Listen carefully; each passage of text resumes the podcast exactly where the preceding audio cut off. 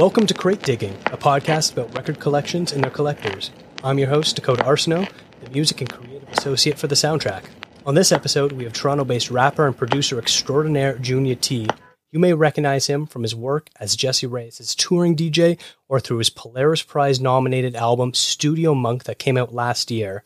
Junia-T, thank you so much for joining me today. Let's flip through your collection.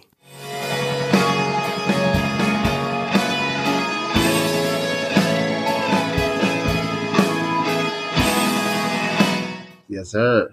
Yeah, man. Been collecting for a while. Thank you for having me, bro. So, how are you doing on uh, on this fine day? I'm doing good. It's hot in Toronto, finally, so it feels good. Mm-hmm. And you know, got some special vinyl this year, so it's been a good year. Can't front. That's that's good. All right. I guess then the the very first question I need to ask you is how big is your record collection? It's scattered for one, but it's a it's a decent size. It's like a couple hundred pieces. Some of it lives at my dad's. Some of it lives at like the main DJ in our squad lives at his spot, and um, some of it's with my daughter. Oh, interesting. Yeah. Okay. that's pretty much that's my home. That's yeah. cool. Uh, when did you start collecting, anyways? Um, I would say I started collecting in like in high school when um I first started buying hip hop records. Those were like the first records I bought. So I was buying singles, um, albums. I really like to buy records that had acapellas, so I could make my own little remixes or blend them over like different instrumentals. And then um, the digging really started when I bought my first MPC, the MPC 1000. I was like making beats on FL, but I was like ripping samples from the internet, you know. But when I had my MP, mm-hmm. I felt like I need to go from vinyl to the MP to get the sound, you know? And then that's where the journey really started for me collecting, collecting. Nice. Do you remember what was the first record you either bought or were given? The first record I was given was Bob Marley Catch a Fire. Yeah. That's a good one. Yeah, and like first like first press edition, you know what I'm saying? So like that's special. That's from my dad, from my grandmother's collection when they moved here from from England. Yeah. Oh wow, yeah. that's cool. Was it like a, a, original first pressing? Yeah, man. That was like on the wall in the studio for a long time. So did you first get into playing records because like your dad or other people in your family were doing it and you were like oh man this is cool. I need to do it too. Yeah it was my um my cousin lennox. He was a dj so like every time i went over to his house at like family ga- gatherings or whatever we'd all chill in the basement and he'd be juggling records and stuff. And like he was like with the whole primo setup with the two decks on the right side and the mixer on the left so you could do the easy juggles with the right hand you know so that's like where it really started for mm-hmm. me. And then like I moved to this complex where I met the DJ of our squad and his dad was an original sound man from Jamaica. So he had like 45s galore and like an original sound system built by hand in his basement. so then that's when like the journey continued because like that's when the reggae was a part of the buying habits and stuff. Yeah, yeah. What would you say uh, genres or styles mostly comprise your collection? Soul, reggae, hip hop. I've got some like some Latin records in there, like some stuff from Brazil. Um, and just like random world music from corners of the world. That's what makes it my collection. Yeah. Nice. Uh, so I know you talked about your your Bob Marley one. Probably would be your prize possession. Would you say that? One of them, yeah, for sure. Are there any uh, holy grails that you're you're one day hoping to get? Whether it's like either a first uh, pressing or a test pressing or something like that, or just something that's been hard to find? Is there something that like you need to get one day? Oh, for sure. I need to get a copy of Nancy Holloway, "Hello Dolly." I need that in my really that album. Woo, fire, rare, rare. And you know what's wild? I missed that by 10 minutes in like the dollar bin at Kops. I was so upset. It's like a $200 record. How did you find out you missed it? Did did uh, the owner of the shop guy just be like, "Sorry, man, we had it and we just sold yeah. I like legit just heard the song. It's called "Hurt So Bad," and it's a it's a cover of like a song from the '60s. But the singer Nancy Holloway is an American singer that was mixed that couldn't get any support in America because of racism, so she moved to Paris. And then that's where she found like the support. She got really big out there. So this record is one of the albums she made when she was in Paris. And it's like super funky. It's amazing. Damn. Well, I hope you can find that one day then. Yeah, me too. Without dropping two bills on it. well, you know, sometimes you just gotta like cop the record. you know what I mean? Yeah, yeah, yeah. Who would you say uh, is the artist you have the most in your collection then? Um Sergio Mendes. I've got a lot of Sergio. I think I have like all of the Sergio, even like his work with the trio. I've got a lot of Deodato in my collection. I've got a lot of Chick Corea in there. Um, for the hip hop, it's just like a lot of stuff from the 90s and like the Mhm. 2000s. So it's hard to just narrow it down to just one. Like Busta albums, Yeah. got like so many Busta albums. You know what I mean? And like singles Yeah. and like remixes and white labels, you know. But if you want to say like albums, albums, it's, it's a lot of the jazz Mhm. stuff. Nice, nice. Now, uh, you mentioned you, you go to Kops Records and stuff like that, but if you're going to any record store in general, whether it's in Toronto or somewhere else, when you walk in, do you sort of beeline it to exactly, you know, what you want? You're like, hey, I'm here to find, you know, so and so artist today. Or do you like spending time flipping through everything, try and find something that jumps out to you? I definitely like to take time in this in like a record shop. There's like sections I like to go to first. Like if they've got an Mhm. international section, I always like to see what they've got or how big the Yeah. international section is. Because sometimes it'll blow your mind. You'll get like Japan, and then it's like funk from Japan or jazz from Japan. You know what I mean? Or some places Mhm. have like the one row, and it's like a mashup of everything. You know, but um, those are the spaces I'll spend a lot of time in, and I'll listen to stuff if I can. You know, Yeah. but soul records, um, that's not really my section anymore. Uh, back No? in the day, it was. You know what I mean? But now I just want to find like soul music, but not from like an English country. I want to find it from like, Mm. you know Germany or Israel, something crazy. Like you know, what I mean? Just random things. Now, is the reason why you're looking for for like soul music from different countries is it because they sort of like take the sort of basics we know of what the genre is, but kind of put their own spin on it in ways that you've never heard? Is that what you're looking for? Yeah, for sure. That's definitely it. And also, like, you know, when a music genre becomes popular in the world, everywhere in the world starts playing it. hmm And there's little nuances just from who lives there and who are the people they're looking up to that's like present in the music too. So you always find like wild stuff. Yeah.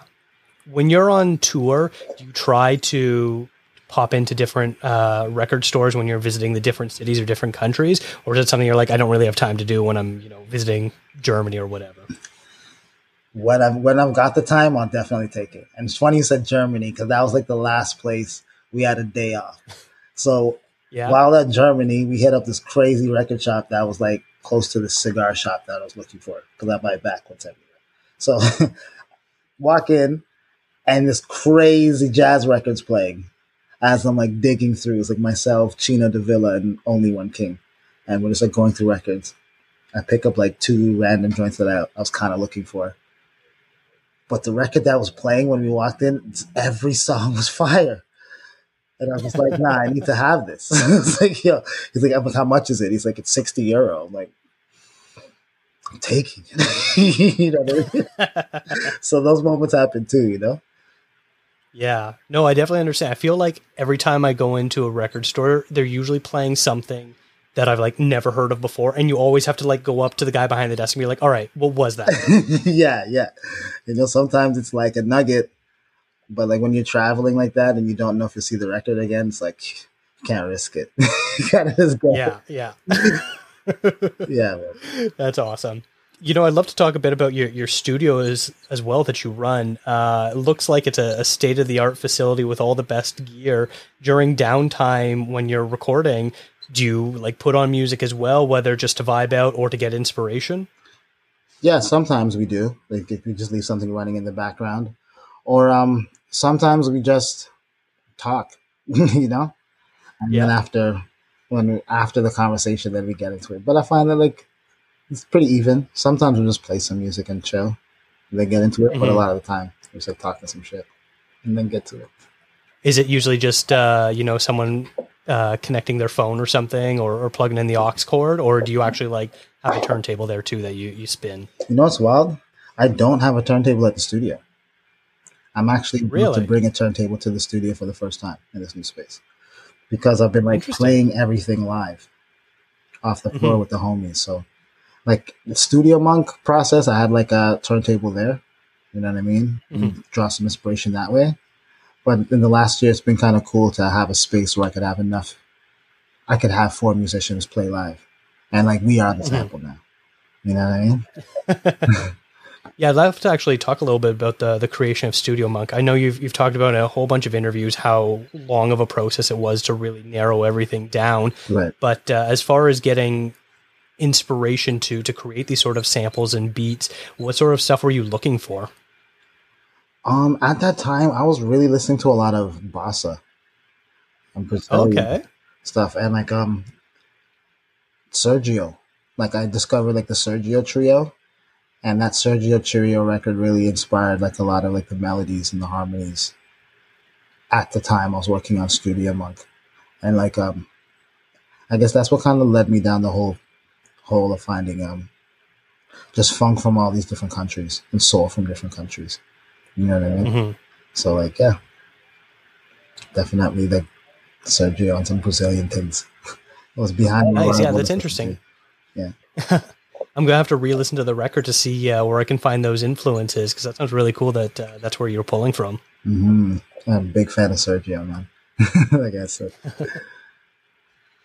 Are you uh, are you able to talk a bit about uh, what your your turntable and, and gear setup is right now that you have uh, at your home? yeah. Um, actually, my daughter, she loves to listen to records, so I was just buying a lot of those portable joints, just so she can like Mhm.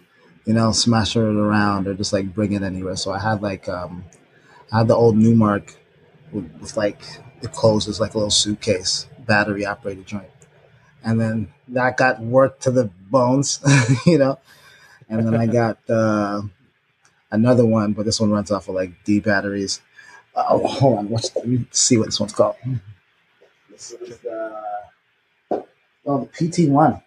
The PT one just like like I like having a little portable joint, so you can just be outside. Mhm. You just plug it into like a little Wi-Fi speaker. You know what I mean? Or you can just pull up somewhere Yeah. and sample real easy. It's like easy thing to carry, you know. Yeah, I understand that. Now, as uh, as someone who, who's around so much audio gear like yourself, you obviously know that there's literally no upper limit to how much you can spend on on gear. Uh, do you like envision yourself getting some crazy setup down the line, or are you like, I'm, I'm happy with the, the portable stuff. I'm going to run through it anyway, so I'm not going to spend a couple grand. Um, eventually, I think I'll get like more essential things. I'll definitely have like a real nice set at the studio. I want to have a pair of t- Mhm. techs at the studio because I was thinking like if I wanted someone like Scratch Bastid to pull up, you can't diss the man with a pair of anything less than twelves. You feel me? hmm So- Got to get some twelves in the stew. Nice. Yeah. Uh, you talked a bit about 45s earlier, but uh, interested to hear like, do you collect them, or is it something that's just like, hey, if if I got them or not, or or do you like specifically uh, search out for them? Um, I actually inherited a pretty wild collection of 45s through my family.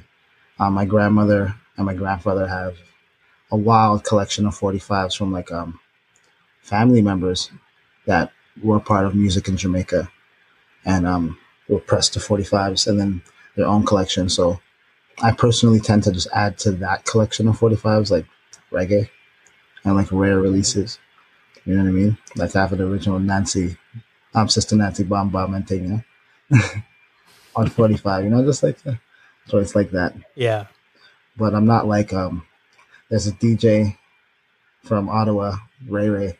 That guy has everything on 45. That guy has like Big Pun, still a player on 45. that guy has like Red Yeah. Man, like whatever man on 45. Like that guy's a 45 king. That's awesome. I'm uh, I'm curious. I know you, we talked about Kops earlier, but do you have a favorite local record store, or is that the one that you, you mostly go to, Um, my favorite record or any store, favorite record store in general? my favorite record store right now is Antikka. Antikka is a coffee shop, record shop on Queen, just west of Shaw. And I'm also a fan of Grasshopper. Mm. Grasshopper Records is um a record shop that's owned by like a OG Toronto head that's like from the scene. And he knows like his music very well. So you could ask him some questions and get some fun answers about the music Yeah. you're looking at, you know? Yeah, I find when I go to Grasshopper, I'm I'm always able to find really good local stuff there, more so than other stores. Word. Yeah. Yeah. Now, uh, curious, you don't have to name any names here, but what makes a good record store stand out from a bad record store, in your opinion? Hmm. A bad record store won't let you listen to records. yeah. I think that's really it. A good record store will let you listen to records, you know? Yeah. Because everybody has their own taste. But as long as they can like preview that, take that home, nice. mm-hmm. Yeah. no, no, I understand that. Sometimes you, you- you're looking at a, a used record and you're just like, man, I don't know. right? You got to give it a, Yeah. a run, you know? yeah. Especially if it's, uh, you know, 40, 50 bucks and you know it's a, a little scratched up. You got to know how, uh, how badly scratched it is. Yeah, for real. Now, uh, back to uh, you and your music. I'm uh, I'm interested to know what does a post-pandemic look for Junia-T. We didn't really get a proper tour with Studio Monk because it came out at the worst possible time for live shows. Right. Uh, but uh, what do you have lined up? Um, I just really want to continue um making music right now, and like keep pushing Studio Monk because I feel like there's a lot of people who haven't heard it, and I just want to see how far we can get it. And then post that, Yeah. I'm just gonna keep putting out music because I, I haven't stopped making music. So Yeah, yeah. are you hard at work at the follow-up? I can't even call it a follow up because like the way I made Studio Monk was just me showing up to the studio and making music. It wasn't like today mm. we're working on the album. It's just like I just make music. So I go to the studio twice a week or three times a week, and every time I leave with songs. It's not like just beats. So it's been what, Mhm. five months in the year. I've made at least thirty-five songs this year. Wow, really? Yeah. That's crazy. So it's like when it's time to put out new music, it'll be fun to pick the music. Yeah. Well, as I mentioned in the, the intro, your album was Polaris nominated, and I'm I'm a big fan of the Polaris Music Prize. I've gone to the live show for I think it was like the last five or six years or something like that. In this past year, the fact that it was canceled, I was so disappointed because I was really curious to see how uh, your music was going to translate to to a live show, and I was so bummed that we didn't get to experience that. Word. Yeah, man. Um, Yeah, well, it's cool that I was able to do that show with Jameson this year because that was like an opportunity where I got to do one of the configurations of what it looks like live, which was nice to have Mark James on keys and myself playing bass, which is like my new instrument, which I'm happy about, and just having the homies perform, you know. yeah, of course. Now, other than your own music going on, are you working on anything else? Um, yeah, I'm working on a That you're able to share, obviously. Yeah, I'm, I was like thinking about what can I say. Um, I'm, I'm working on a project with an artist from BC. Her name is Sophia Denai, and um, I'm really excited about that record. It's also going to be mixed by Beat Child, and um, I'm also working on a project with an artist from Niagara Falls. Her name is Sam Malone. Okay. Yeah. Yeah. All right. That's what I'll say for now. yeah, man, that's awesome.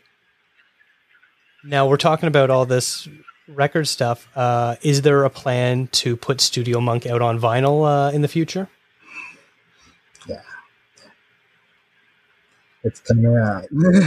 you know what? Like, it was fun when you guys hit me about like the whole crate thing, thing crate digging thing. And I was like, oh, the timing is wild. Cause check it out. I got my test pressings like on Friday. oh, wow. yeah. So Studio Monkey is coming out on vinyl. Wow. Okay, I feel like I'm breaking some news yeah. here. Has this been announced yet? No, it hasn't been announced yet, man. you get to announce. Well, man, I, I I am very excited. I, I need to, to cop that as soon as it comes out. Oh yeah, man. Hell yeah. This, I'm just happy that it's my first album on vinyl. So it's like such a surreal thing to like listen to this album being played on wax and it sounds beautiful. Like, wow. I'm excited. Were you involved with any of the, the mastering for, for the vinyl? Um, I learned something about mastering in this process is that like um, when your album is mastered well and even, that master's good enough to go to vinyl. And um, the album master is what we went to vinyl with. And it sounds really? crazy. that says a lot about your own talent as a producer then. It, it tripped me out because I was thinking I was going to need to get another master too. Interesting. Beach, I was like, nah. When your when your master's proper, you just go to you just go to wax with that. I was like, okay.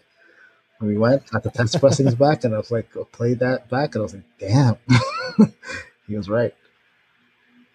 That's that's good to hear. You're definitely going to have to make sure you give uh, copies to all your family members that uh, lent you records. oh, for sure. I got to replace some of those records with with my album. that is awesome.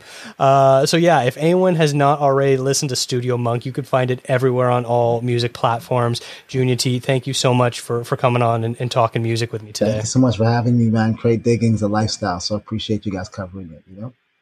This wraps up this episode of Crate Digging. Make sure to visit thesoundtrack.ca for more great content. Let me know what you're currently spinning. Make sure you are subscribed to the show and listen right when that needle drops. Crate Digging is produced by Gemma Mastriani and Dakota Arsenault and is a soundtrack production. Music is by Jared Burke and graphic design by Stephanie Pryor. Thanks for checking us out.